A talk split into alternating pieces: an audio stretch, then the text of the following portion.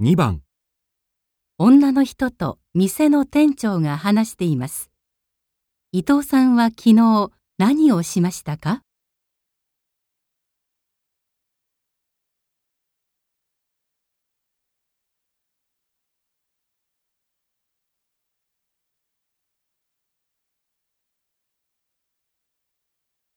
昨日はすみませんでした。